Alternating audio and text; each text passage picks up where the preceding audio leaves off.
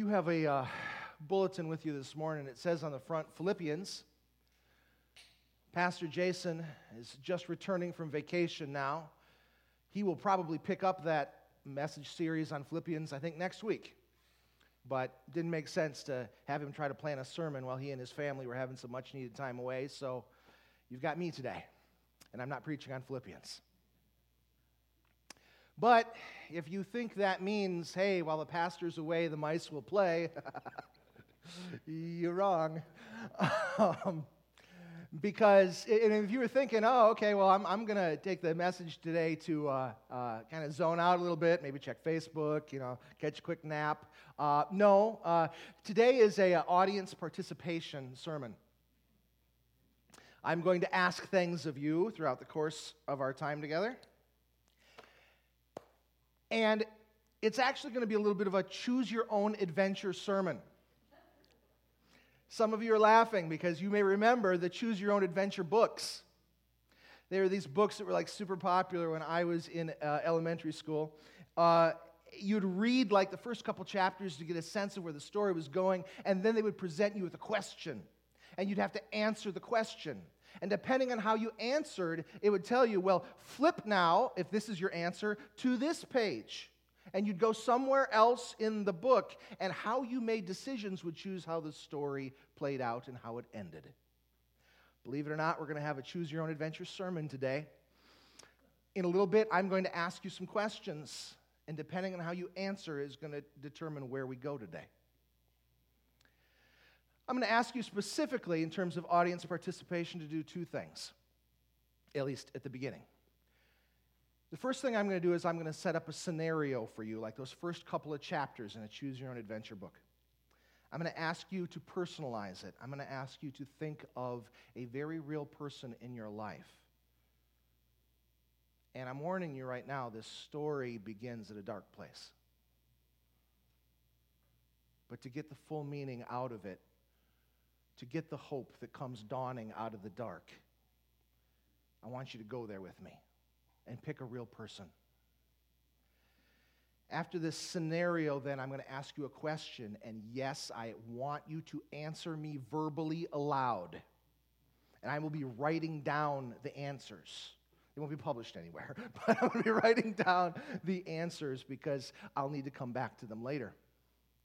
There's just a few people who are not allowed to answer me this morning. If you were at Message Club on Thursday morning, you know where uh, this sermon is going, you're not allowed to answer. And my darling wife, Debbie, you are not allowed to answer. You know too much about the sermon.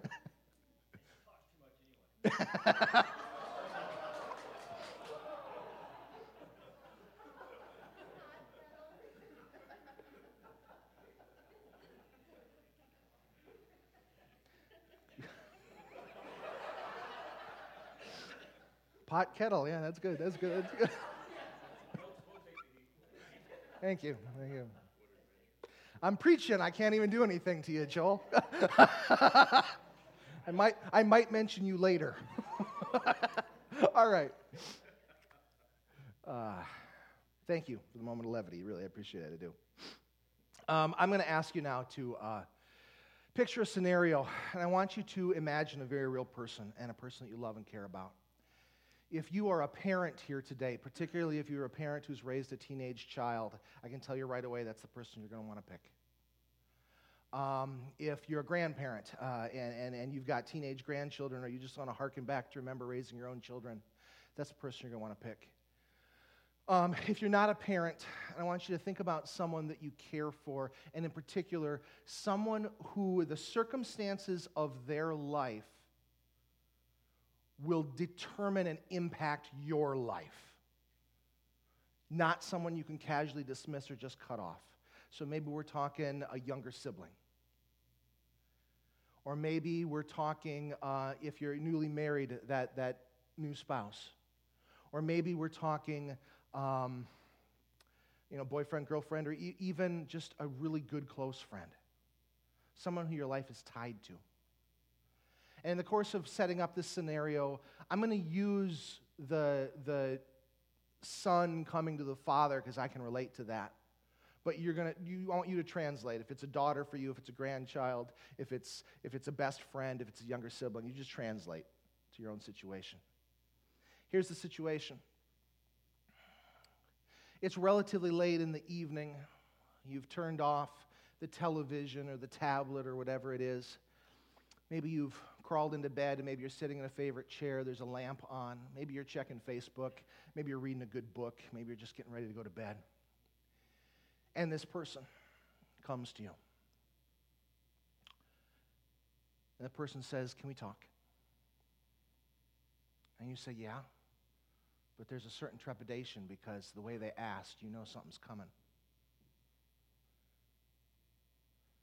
And this person says to you, again, I'm going to use the dad analogy. Dad, I'm a drug addict.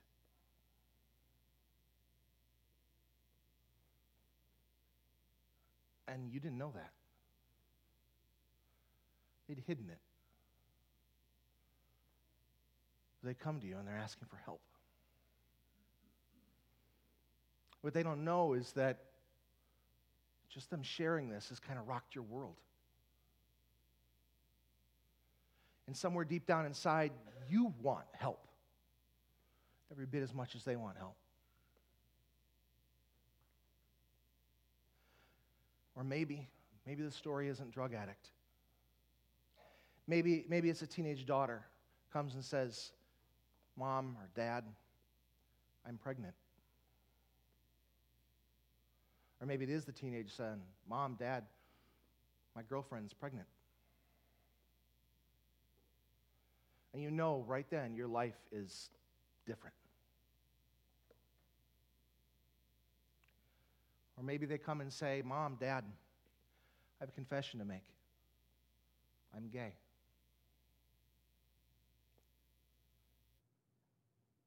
Or maybe it's some event that's happened. Dad, I was driving home from work and I hit somebody with my car. And I was so scared, I just drove away.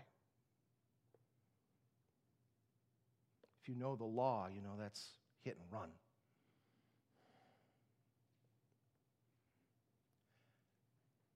What does that feel like? Yeah.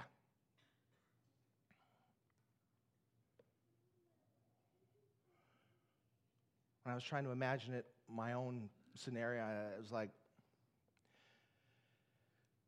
feels like John Davis walking up to me, putting everything he has into it and just punching me right in the gut.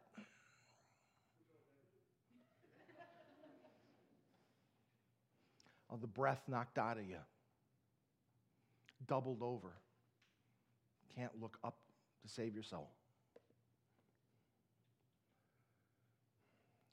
Those of you who know me, know my family, and know our story, know that this isn't a hypothetical for me. There was a night, probably about a little over five years ago now, where I confronted my son, 18 year old son, and he confessed to me felony sexual abuse of a minor.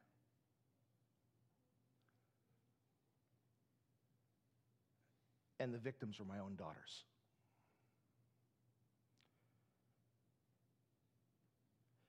In that moment and in the months and years following,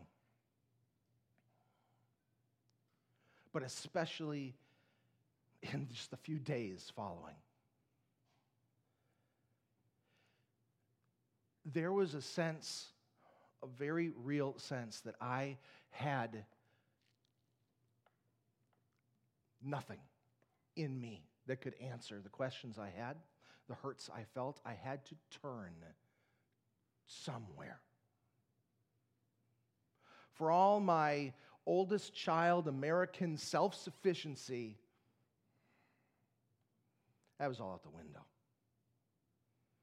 I needed something or someone to get me through, somewhere to turn. Now, I've asked you to imagine yourself in a similar situation. And I told you I would ask you for feedback. Now I'm asking. In a moment like that, in the days like that, who or what would you turn to? Go ahead and answer aloud, somebody. Prayer. What kind of prayer? Help. Yeah. God, help. Absolutely. Other answers? Parents. Yeah, whatever your support system is, right? But back to my own parents, you bet. Or your own parents? Mm-hmm. Uh, spouse? Yeah, yeah. I know this is a church, and we sometimes like to put a churchy face on things. Not to discount from the prayer answer, it was a good answer. But yeah, in this world, across all demographics, churchgoers, not churchgoers, believers, not believers, there's lots of places you might turn. i think outside the box a little bit. Yeah, drugs, alcohol. Other answers. Friends. Friends.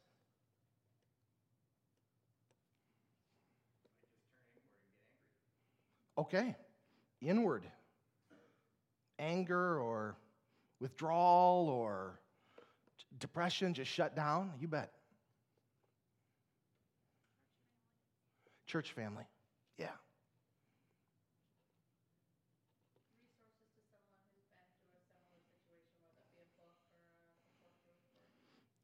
Yeah, yeah. Resources. People have been there before. You bet. Pastor, yep, and other believers. Mm-hmm. Let's go, let's go. We've given a lot of very good answers so far that, that uh, maybe the right answers we think, but let, let's go to a person now. Let's think about a person who doesn't know the comfort of having a church family, or faith, or prayer, or a pastor. What's that? Attorney, thank you.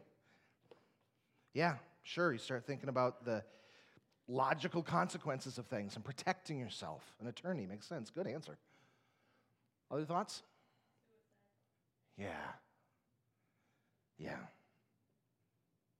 Saying, I've reached the end of it and I can't. Good.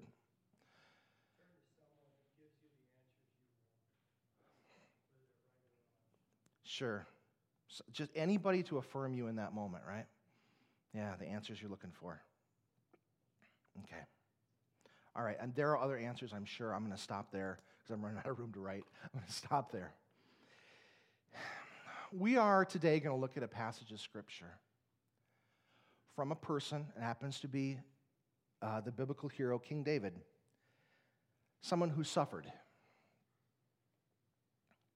and how, where he turned. In Psalm 27. If you have a Bible, I do encourage you to open it up. I will read the whole thing, but I encourage you to re- open it up if you have one. Psalm 27.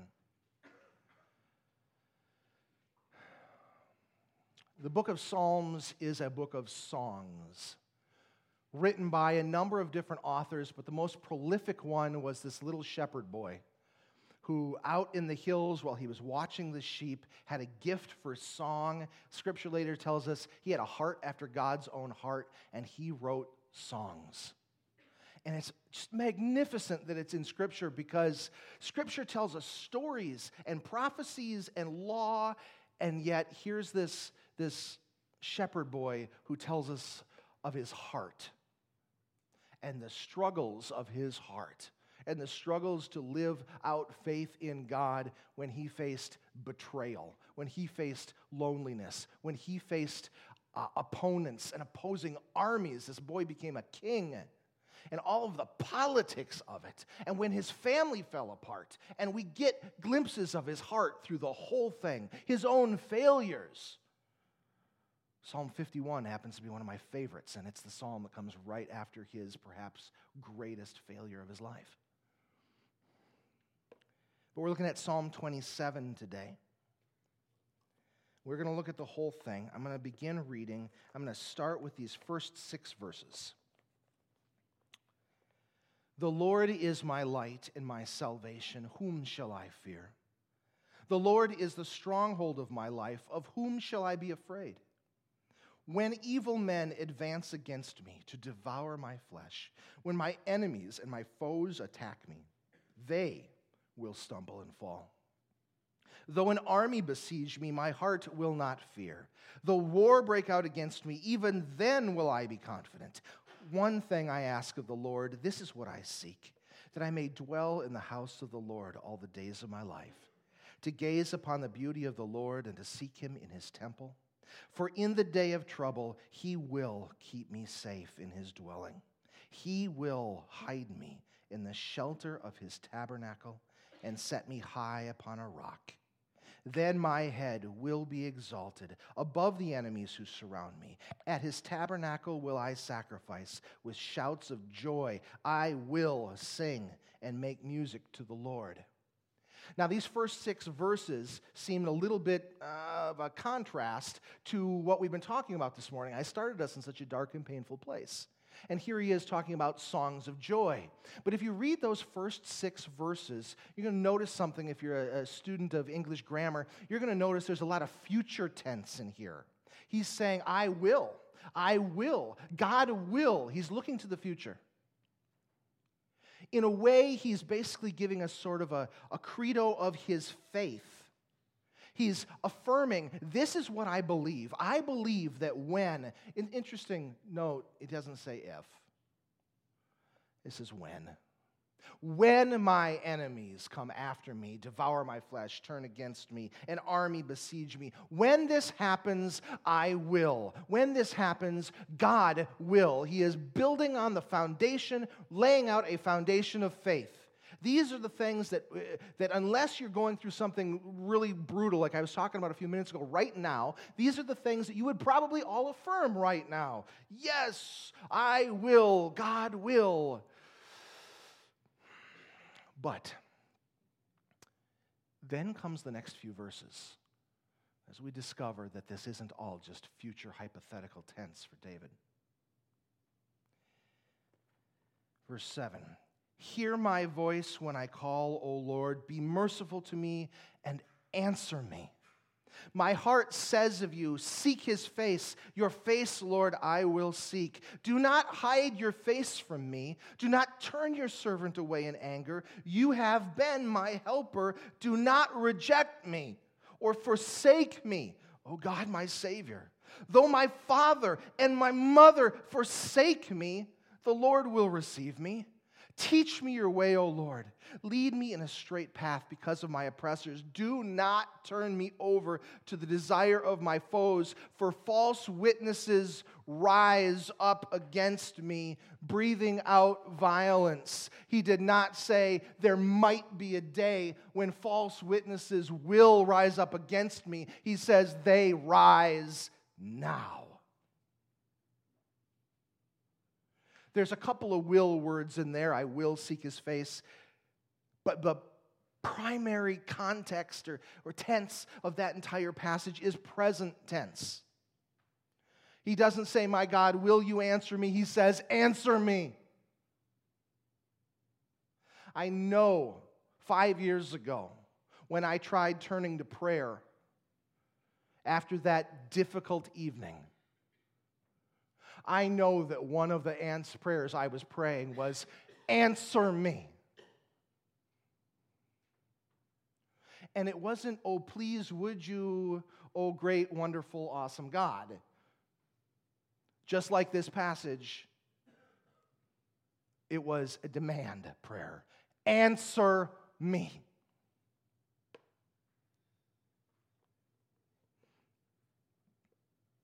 This is present tense. I want to make a point of Psalm 10 as well, or excuse me, uh, verse 10. Verse 10. He says, Though my father and mother forsake me. We don't really have record of his father, Jesse, and his mother ever forsaking him per se. Um, but let's remember that this is a song. And in songs, we do often use sort of analogies and parables as a way of explaining the depth of, of, of some painful emotion. And so he makes reference to a father and a mother forsaking their own child. And when you think about that in this world, yes, I know there are broken families where the relationship with the mother and the father is not right.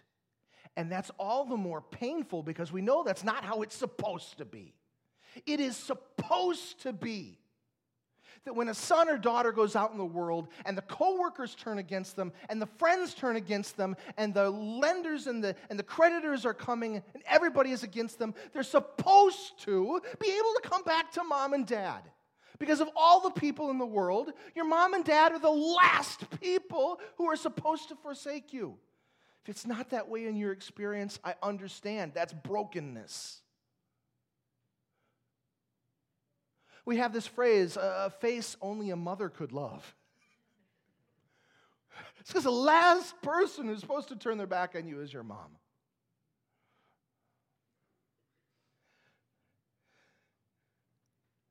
So, as David is talking here about the feeling of abandonment, everybody's left me. Though my father and my mother, even. The point is, he's got no one to turn to. We made a list. You know how long the list was of people? Parents, spouse, friends, church family, pastor, attorney, and people giving me the answers I want. That's like 80% of our list was people. David says, I got nobody.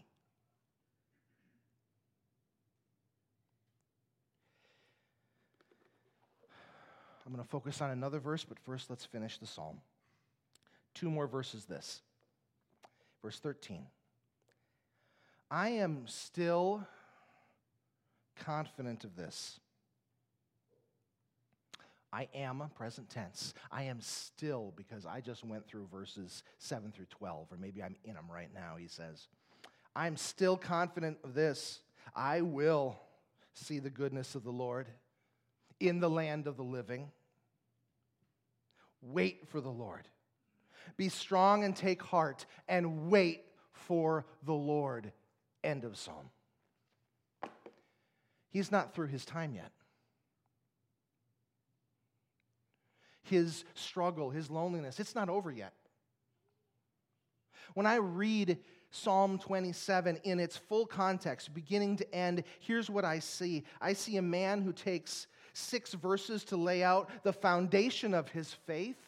Then he talks about, I'm in a crisis of my faith, and now I need to remember the foundation of my faith to get me through the crisis of my faith. That's Psalm 27.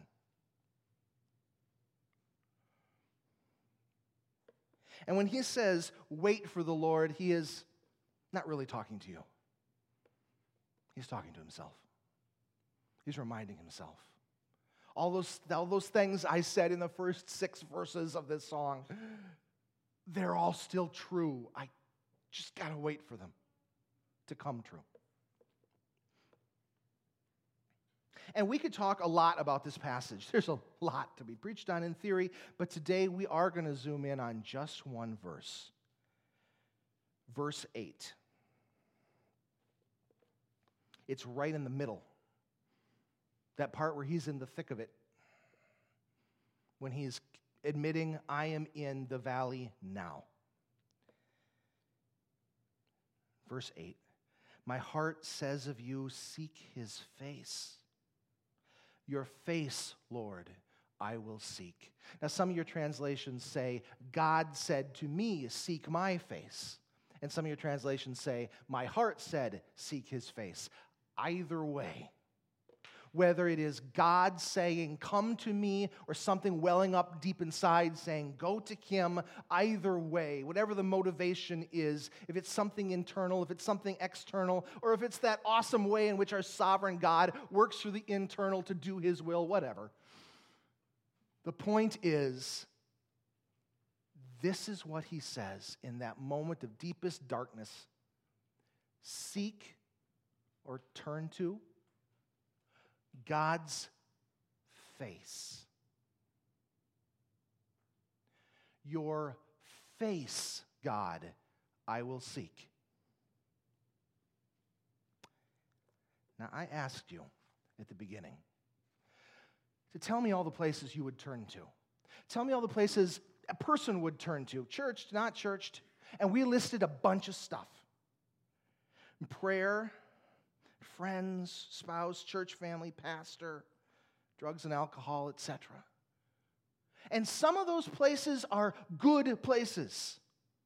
Crying out to God, help, is a good thing to do. Turning to a pastor or friends or your church family, your support network, whether it's your parents or friends, whatever, good things to do. We might have said, I turn to the Word and I look for answers. Good thing to do. But we didn't say, I'm going to seek God's face. I gave a whole congregation of people, most of whom are churched people, a couple of minutes to list everywhere you would turn, and nobody said they would turn to God's face. Maybe that's just because we're not familiar with that language. We don't use that language a lot. Except we did, in, even in some of the songs that we sang. What does it mean to look into God's face? If that's where David turns when everyone has abandoned him, when he is utterly alone and he has nowhere else to turn, he is at the end of his rope and he looks to God's face. What does that mean? All right, audience participation time. I'm going to ask you all for just a few moments to close your eyes. Go ahead, do it now. Close your eyes and kind of look down a little bit like we're going to pray. And picture this. You've been looking down at life, at the circumstances, maybe that situation I explained earlier, or maybe it's something else, at the pain, at the hurt, at this messed up, painful world. Now, with your eyes closed, I want you to picture, I want you to imagine, I want you to imagine looking into the face and eyes of God. Try to do it right now with eyes closed, using a little imagination, a little bit of a prayer exercise here. Look into, right now, into the face, into the eyes of God.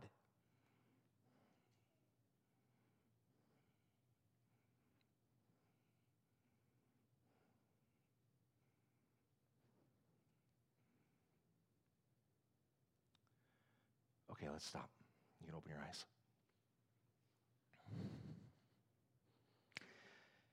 Told you this was a choose your own adventure sermon.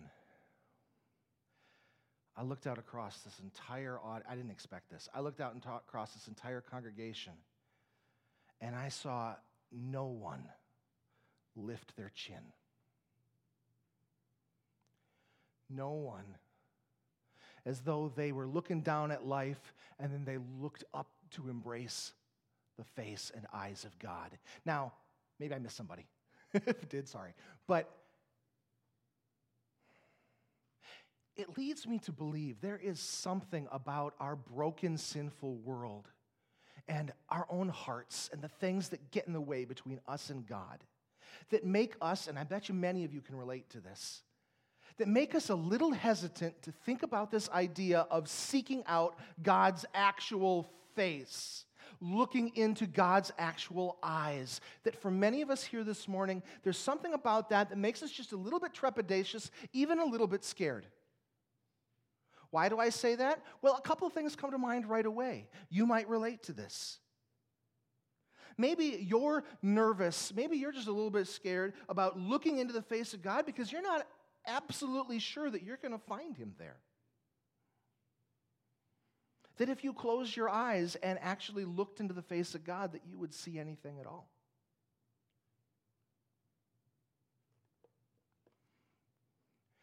If that resonates with you at all, if you wonder, if I sought God, would I find him? Would he be there for me? I want to reassure you. There's a passage of scripture in Jeremiah chapter 29. If you've been in the Christian community, in the Protestant community for a long time, you already know this verse because it's probably hanging up on the wall of either your home or your grandma's home. Interestingly enough, Jeremiah 29 comes at a time when Israel had done wrong. When God had literally sent oppressors to capture Israel. Israel had been taken captive. We are not talking about people who were like on God's good side right now. The people were taken captive, and God says to Israel, For I know the plans I have for you, declares the Lord. Plans to prosper you and not to harm you, plans to give you a hope and a future. See, we love to quote that verse uh, in, in, in the Christian community because we, th- we think about that, that sounds really nice. God has good stuff for me. We don't realize the context it comes in. It comes in a time when the people were, God was not happy with the people.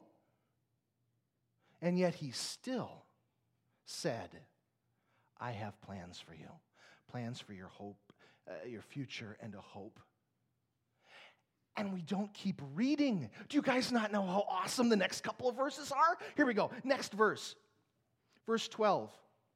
After this, plans for you, prosper you, give you hope in a future, then you will call on me and come and pray to me, and I will listen to you. Verse 13 now, you will seek me, and you will find me.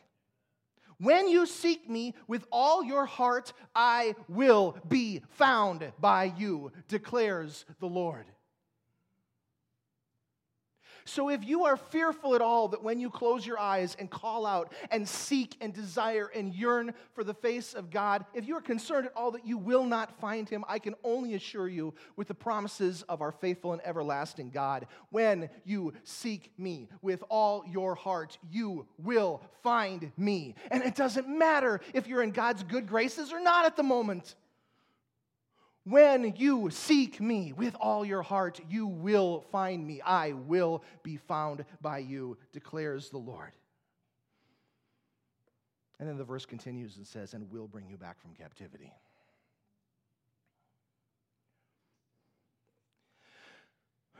It's possible also that when you, when we imagine looking into the face of God, it's not so much that we're nervous he won't be there. It's we're a little bit nervous about what we'll find or what we'll see if we do look there.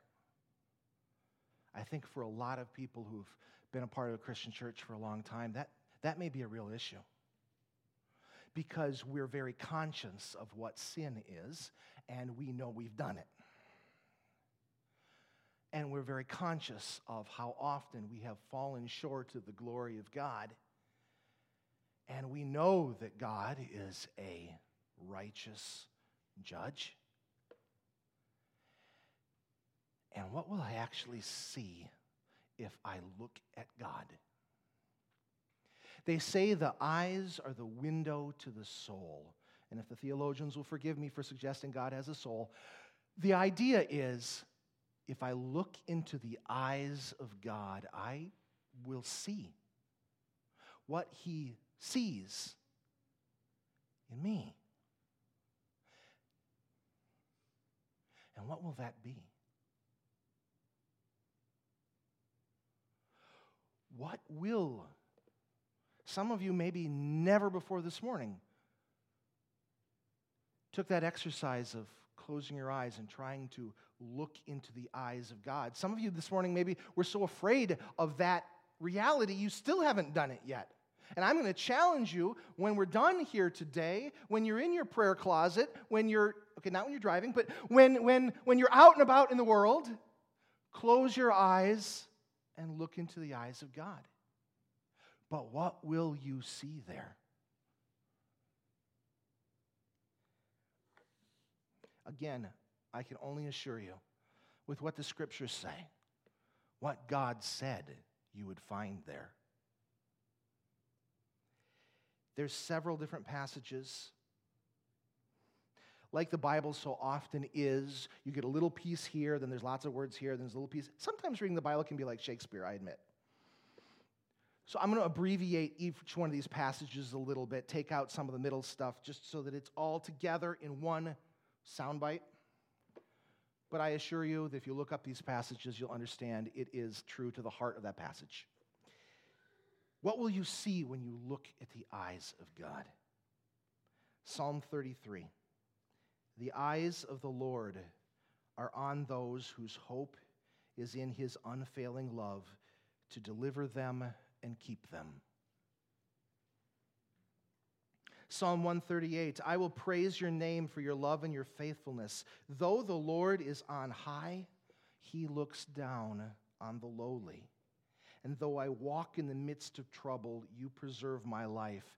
Your, your love endures forever. Or Lamentations 3 My eyes wept unceasingly, without relief,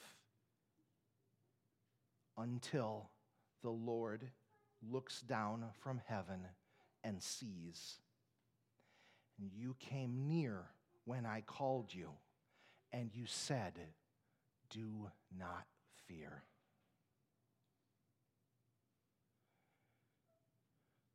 Just a few of the passages that talk about what is in God's eyes.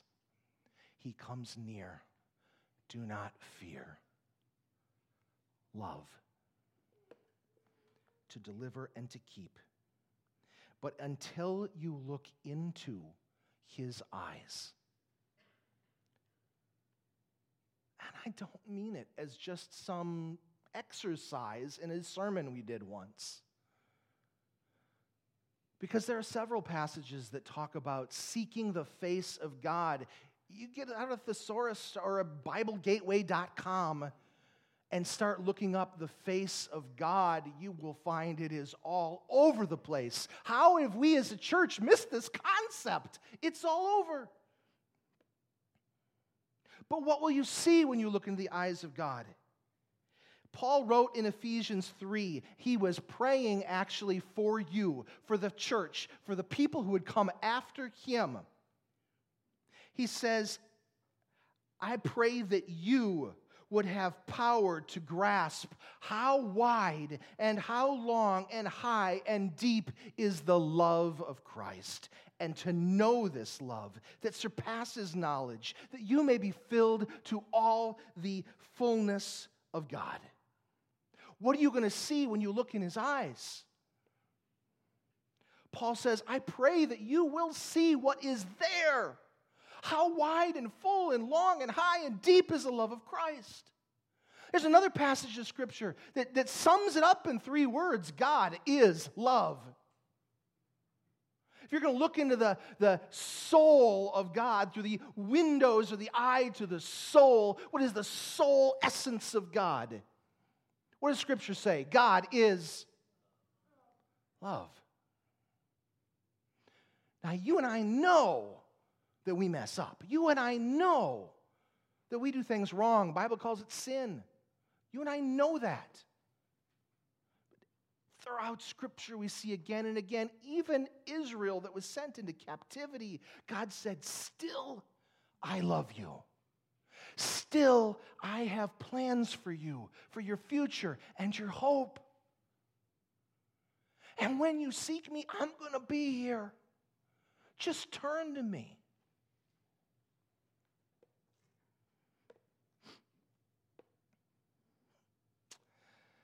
How do I know that God will look at you with love?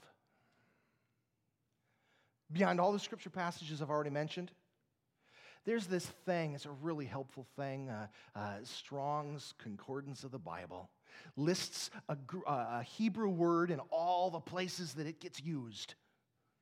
I decided to look up face of God. Face weeding out the times when it was talking about the face of the earth or the face of something else. If you look it up in Strong's, it's number, uh, Hebrew word 6,440. It gets used a bunch of times. I'm not even going to try to pronounce it, it's Hebrew. Come on. But hundreds of uses, and every time, without fail, when it talks about the face of God being turned toward you, it's an indicator of God's favor upon you. And the only time it talks about the only time it talks about God not being favorable is when his face is turned away from you. It's a consistent theme throughout all of Scripture whenever this Hebrew word gets used. God's face towards you is favor, God's face away from you is disfavor.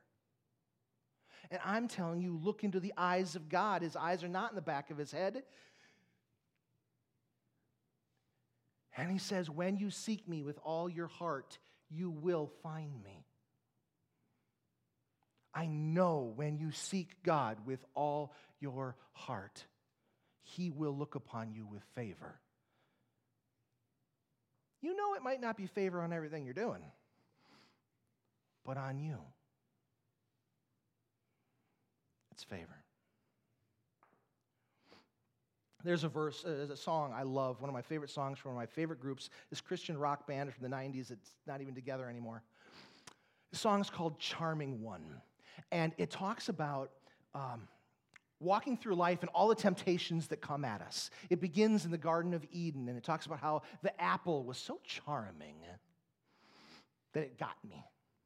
And then he talks about walking through the world and, and these beautiful women and how they were charming and tempting to him. But in the final verse, it says, When all the other temptations come, so cleverly disguised, they'll find me clinging to your arms. He's talking about Jesus hanging on the cross. They'll find me clinging to your arms and gazing in the eyes that hold a passion that can never be undone. You are the charming one.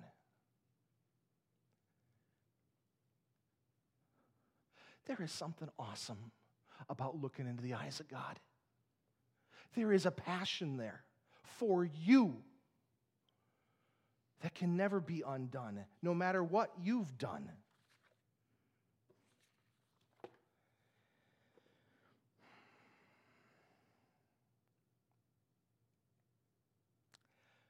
What does it mean to look into the eyes of God? How do you seek God's face? Let me tell you the number one mistake we make Practical application. What does it mean? What, what, what is he asking us to do? Number one mistake we make when we seek out God is we pray by talking. Lots of talking, lots of talking, lots of talking. Amen, bye.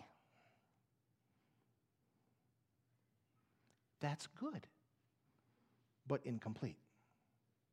Because a true conversation is talking and listening.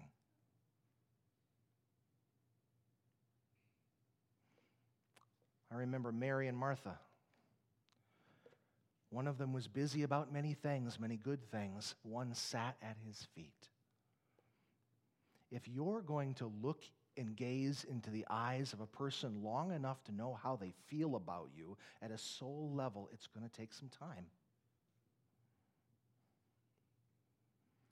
You don't know how the girl at the drive through feels about you by going through the drive through. Yeah. What you do is you take that girl out for a candlelit dinner and you sit there and you stare at each other for a while. You'll know how she feels about you. Okay. It's not so very different with God. When was the last time you sat and gazed into the eyes of God? we need to know how God feels about us. We know how this world feels about us, and it stinks. We need to know how God feels about us at a heart level, at a soul level, especially when we're in those moments of desperation. So stop asking, petitioning, supplicating, begging, bargaining. It's when you listen. It occurred to me. There, I'm going to use, I'm going to use Kyrie.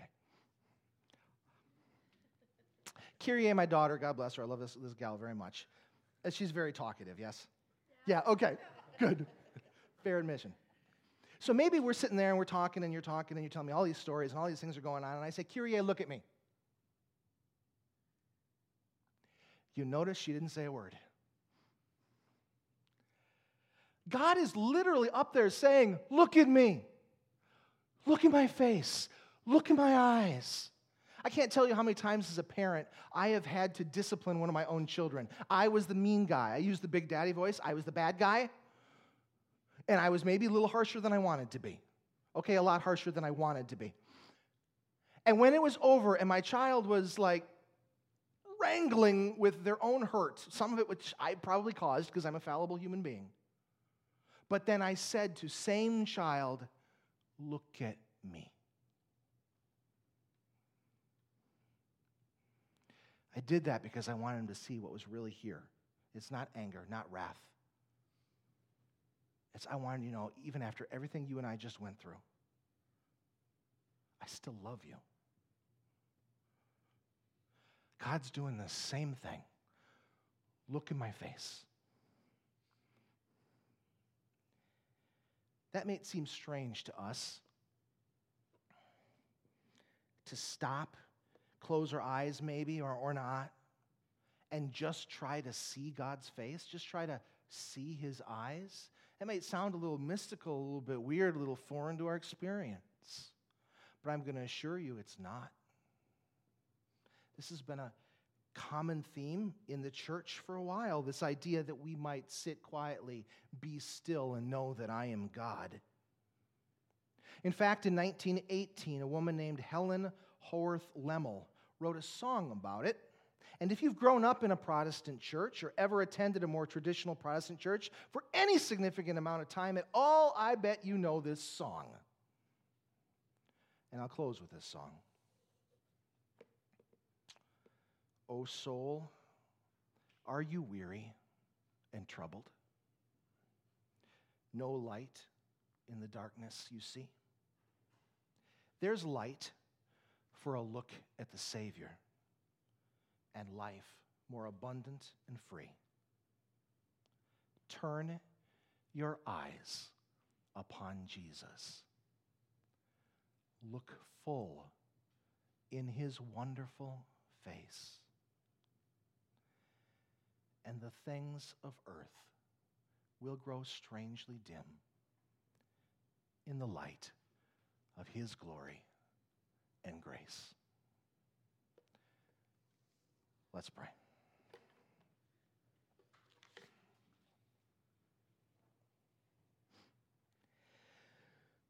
God, I am so grateful that you are who you are, that you are a God of love and of glory and of grace, that you are known to us as Abba, Father. You are known to us as Jesus, our Savior. You're known to us as one who sticks closer than a brother. You're known to us by living within us by your Holy Spirit. And yet, God, if I can just confess, I've spent far too little time. Even though you are doing all of these things, even dying on a cross to know me, I've spent so little time trying to get to know you. God, help me overcome my own fears my own hesitations, trepidations, distractions. And let me just look into your face. Let me see what you see when you look at me.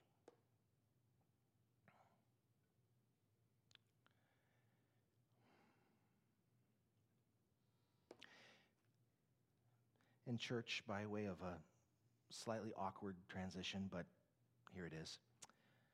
We're about to sing one more song together, and then I want to encourage you to go out and find some time. Maybe it's this afternoon, maybe it's tonight. Don't let this message get old. Find some time to look at his face. But we're going to sing just one more song here together. And during the course of that song, we are going to take an offering. It's part of the way that we worship and love God. And so I just want to add that to the prayer this morning. I just want to add, Lord,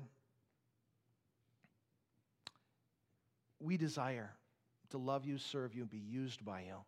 Our hands, our talents, our words, and yeah, the gifts that you've given us financially. So, Lord, we give back to you.